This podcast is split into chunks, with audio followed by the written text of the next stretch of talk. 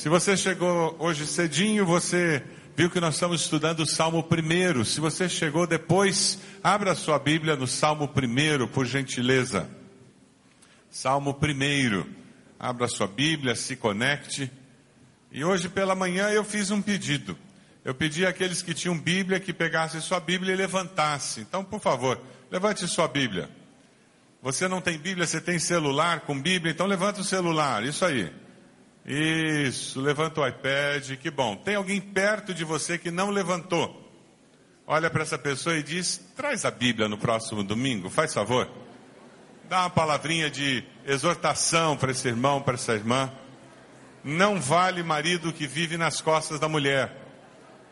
E que ao invés de trazer Bíblia, ele fica lendo a Bíblia da esposa. Lá na porta do céu não vai ter ajuda da esposa não, hein? É cada um por si. Então você tem que ler a sua, ela lê a dela.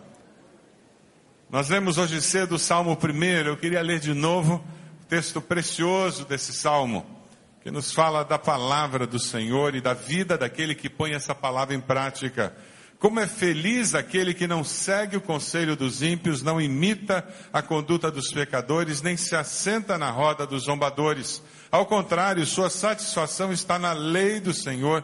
Nessa lei medita dia e noite, é como árvore plantada à beira de águas correntes, dá fruto no tempo certo e suas folhas não murcham. Tudo o que ele faz prospera. Não é o caso dos ímpios. São como a palha que o vento leva, por isso os ímpios não resistirão no julgamento, nem os pecadores na comunidade dos justos. Pois o Senhor aprova o caminho dos justos, mas o caminho dos ímpios leva à destruição. Hoje nós estamos vivendo o Lidera, que começou ontem. Tínhamos mais de quinhentas pessoas ontem, o dia inteiro aqui, estudando, sendo desafiados, buscando respostas de Deus, de como servir melhor ao Senhor. E nós estamos dando continuidade hoje falando sobre família discipular, essa família que quer colorir a nossa cidade, essa família que quer fazer diferença na nossa cidade. A pergunta é se a sua célula, a sua família de fé, ela tem crescido na experiência da palavra, ela tem lido a palavra e isso tem feito diferença na sua experiência com Deus. A pergunta é se a sua família, lá onde você mora, ela tem lido a palavra e isso tem feito com que ela tenha uma experiência diferente com Deus. Se você olhar ali o versículo um, ele começa dizendo como é feliz.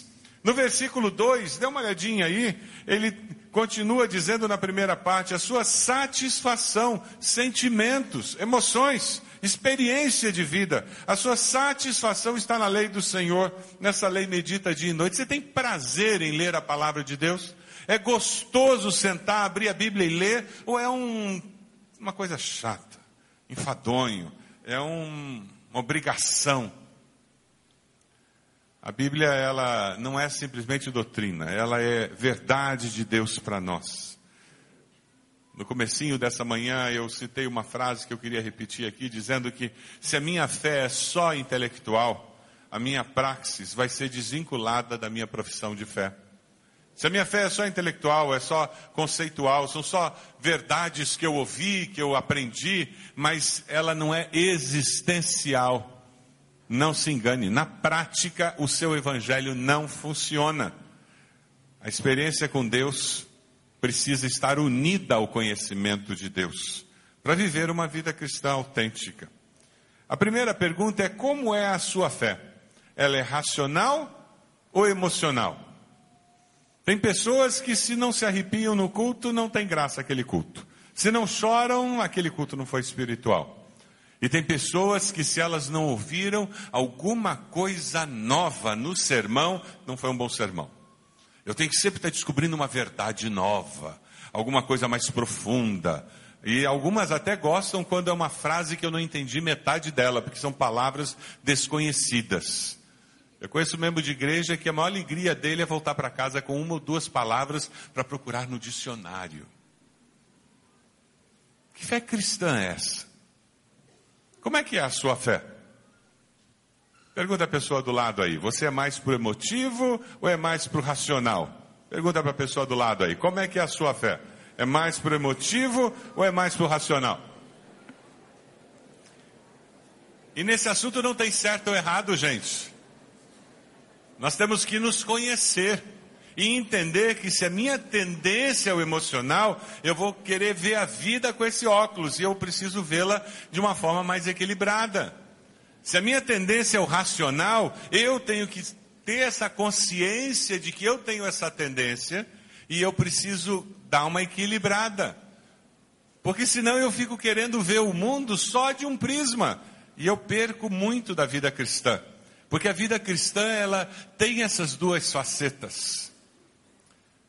Deus já respondeu a você pela sua palavra? Você já teve a experiência de estar lendo a Bíblia, ou estar ouvindo alguém, e de repente lá dentro de você cresce uma convicção, aquela testificação do Espírito, dizendo, é isso aí, essa é a palavra para você hoje.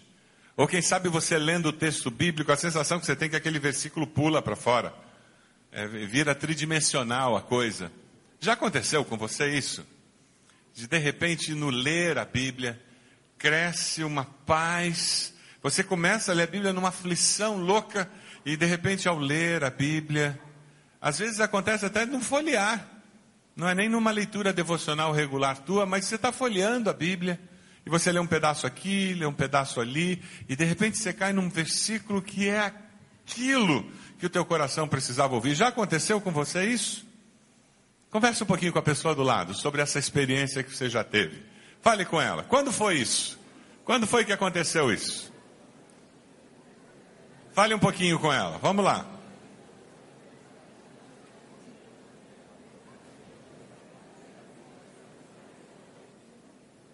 Gostoso de ouvir, né?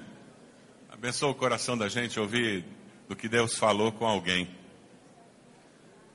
A família discipular, o desafio que nós temos diante de nós, é nós crescermos nessa experiência com a palavra de Deus, o ler todos os dias, o ouvir Deus através dela, mas também crescer no conhecimento dessa mesma palavra. Na sua célula, as pessoas estão crescendo no conhecimento dessa palavra?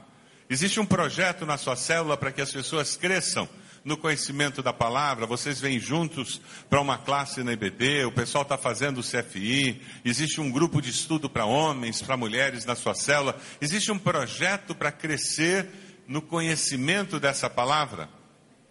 E na sua família, lá em casa, você, seus filhos, você, seus pais, qual é o projeto de vocês?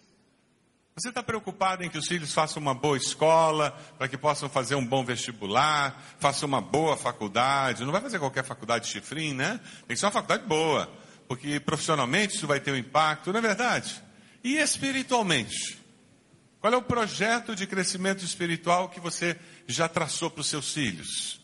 Qual é o projeto de crescimento espiritual que você tem para a tua vida? O que, que você vai fazer para crescer no conhecimento da palavra de Deus? Que você diz que é essencial, né? É consenso nosso aqui que é fundamental conhecer a Bíblia, não é?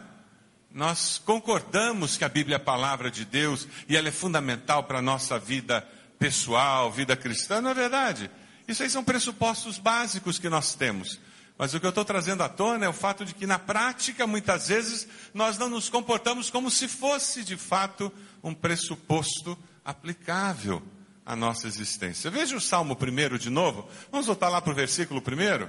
O versículo primeiro, na segunda parte dele, diz: não segue o conselho dos ímpios, não imita a conduta dos pecadores, nem se assenta na roda dos zombadores. Agora eu tenho que saber o que, que a palavra fala sobre o que é conduta de pecador e o que não é.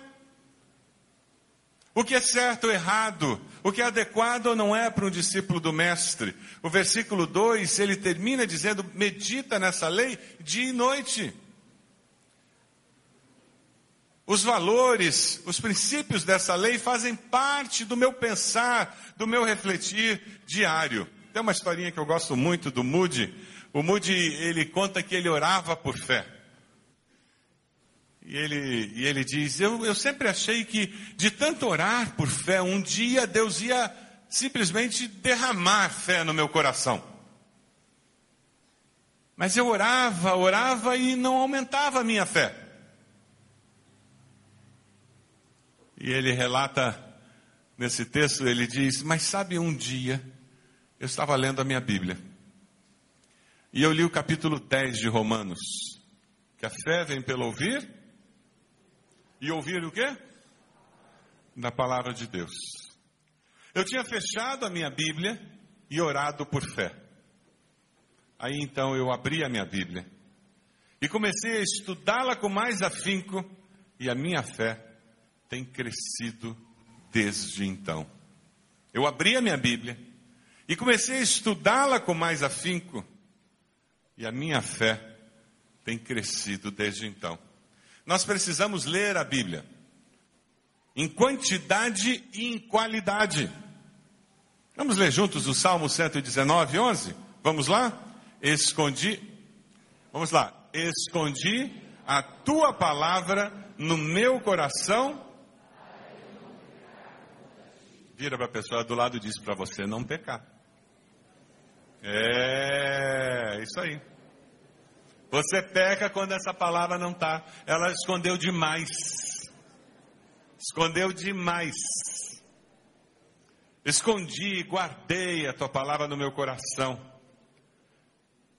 Nós precisamos ter quantidade dessa palavra encharcando a nossa alma, para que a nossa mente, a nossa cosmovisão seja alterada.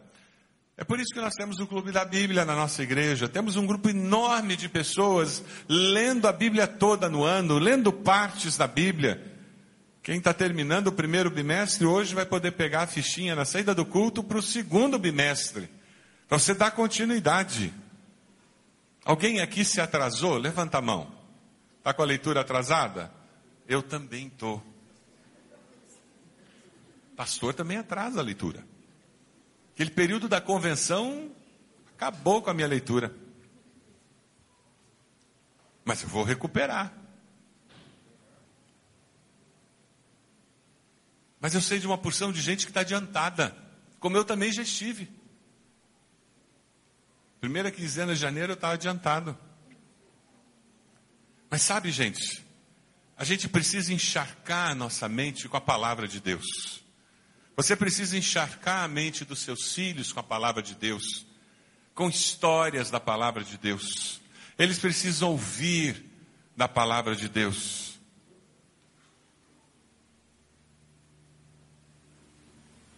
Como é importante nós fazermos isso. Termos quantidade da palavra de Deus na nossa mente. Mas nós precisamos ter qualidade também. Vamos ler juntos um texto de Segundo Timóteo? Vamos lá?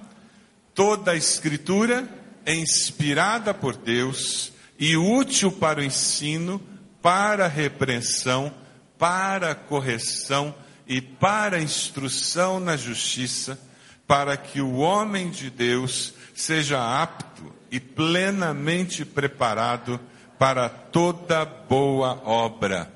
Como é que você responde para um ateu com quem você trabalha, as dúvidas que ele coloca? Será que houve mesmo um Big Bang ou foi criação de Deus? Mas até o Papa questiona a criação e diz que não foi bem assim. Como é que você responde questões éticas com relação à homossexualidade? Com relação ao aborto?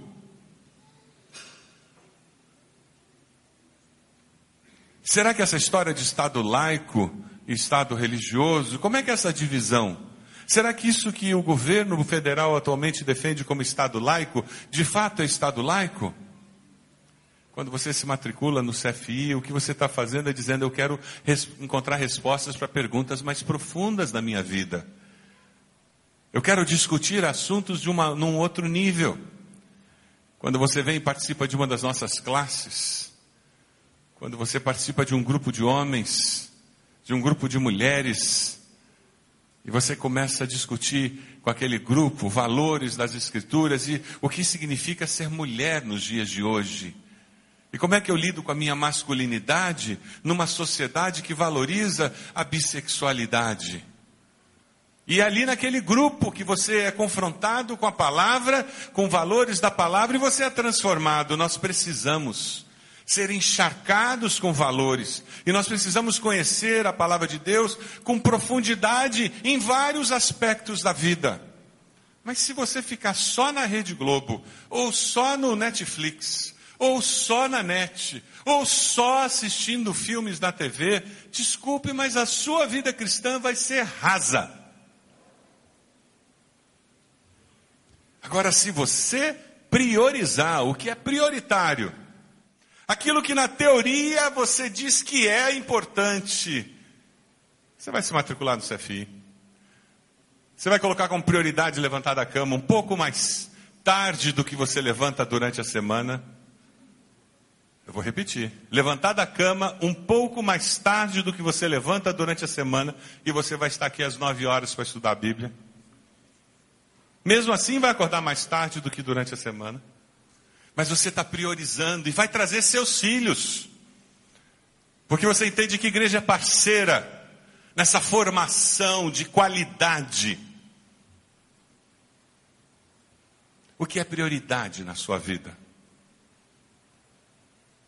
A mensagem bíblica tem um propósito muito claro: mudar a minha percepção da vida e mudar a minha vida. É muito claro. Você quer que Deus mude a sua percepção da vida? Você quer que Deus mude a sua vida? Exponha-se à palavra do Senhor. Você acredita nisso? Diga amém. Então exponha-se a essa palavra. Em grupo, sozinho. Nós precisamos, precisamos de crianças que memorizem a Bíblia. E não vai ser a professora da escola bíblica que vai conseguir isso, não. Vai ser você em casa. Vai ser você em casa, pai, mãe, irmão mais velho. Nós precisamos de crianças que memorizem a Bíblia e conheçam as histórias bíblicas. Nós precisamos de uma juventude que conheça como aplicar a palavra à sua vida. E que, quando ouvem as abobrinhas lá do professor do cursinho, as abobrinhas dos colegas no intervalo do colégio, da faculdade, ele tem como dizer: não é bem assim não. Essa questão de aborto não faz sentido, porque a vida começa na concepção. Porque ali na concepção já existe tudo que é necessário para um ser humano existir. É por isso que já existe vida e mais. A Bíblia me diz que aquele ser que está na sua forma mais elementar já tem um espírito que viverá eternamente. Aí a discussão muda. Mas você jovem, você adolescente, você tem que conhecer as escrituras para poder citá-la. Você pode conhecer todas as músicas de todos os grupos de gospel, de rock cristão, de música atual, atual cristã. Mas se você não conhecer a palavra, lamento, a sua fé é rasa. É por isso que você, jovem, adolescente, você tem que participar de classe de escola bíblica. Jovem, você tem que vir para o C F I. Você tem que buscar classes para aprofundar seu conhecimento. É muito fácil querer construir uma cultura, uma vida profissional, querer estudar no exterior e negligenciar o estudo mais profundo que existe na sua vida, que é o da palavra. Além de crianças que conheçam e memorizem a Bíblia, de jovens que saibam como aplicar a palavra, nós precisamos de adultos que pratiquem e ensinem as profundezas da mensagem bíblica.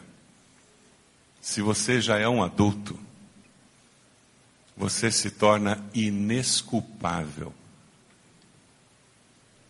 Não há mais desculpa para você ser negligente, incoerente, inconsistente com a fé que você professa. Não faz sentido. Cresça, amadureça.